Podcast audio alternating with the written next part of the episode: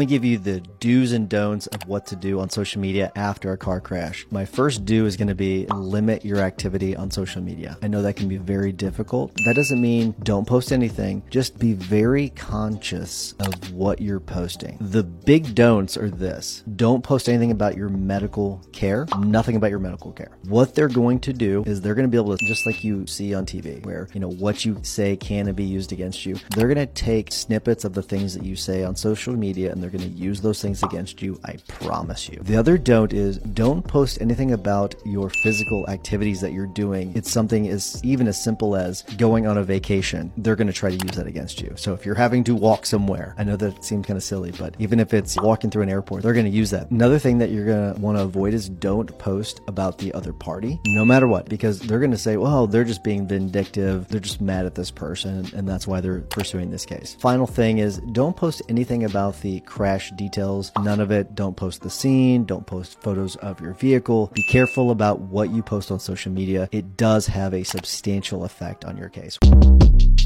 Short Cast Club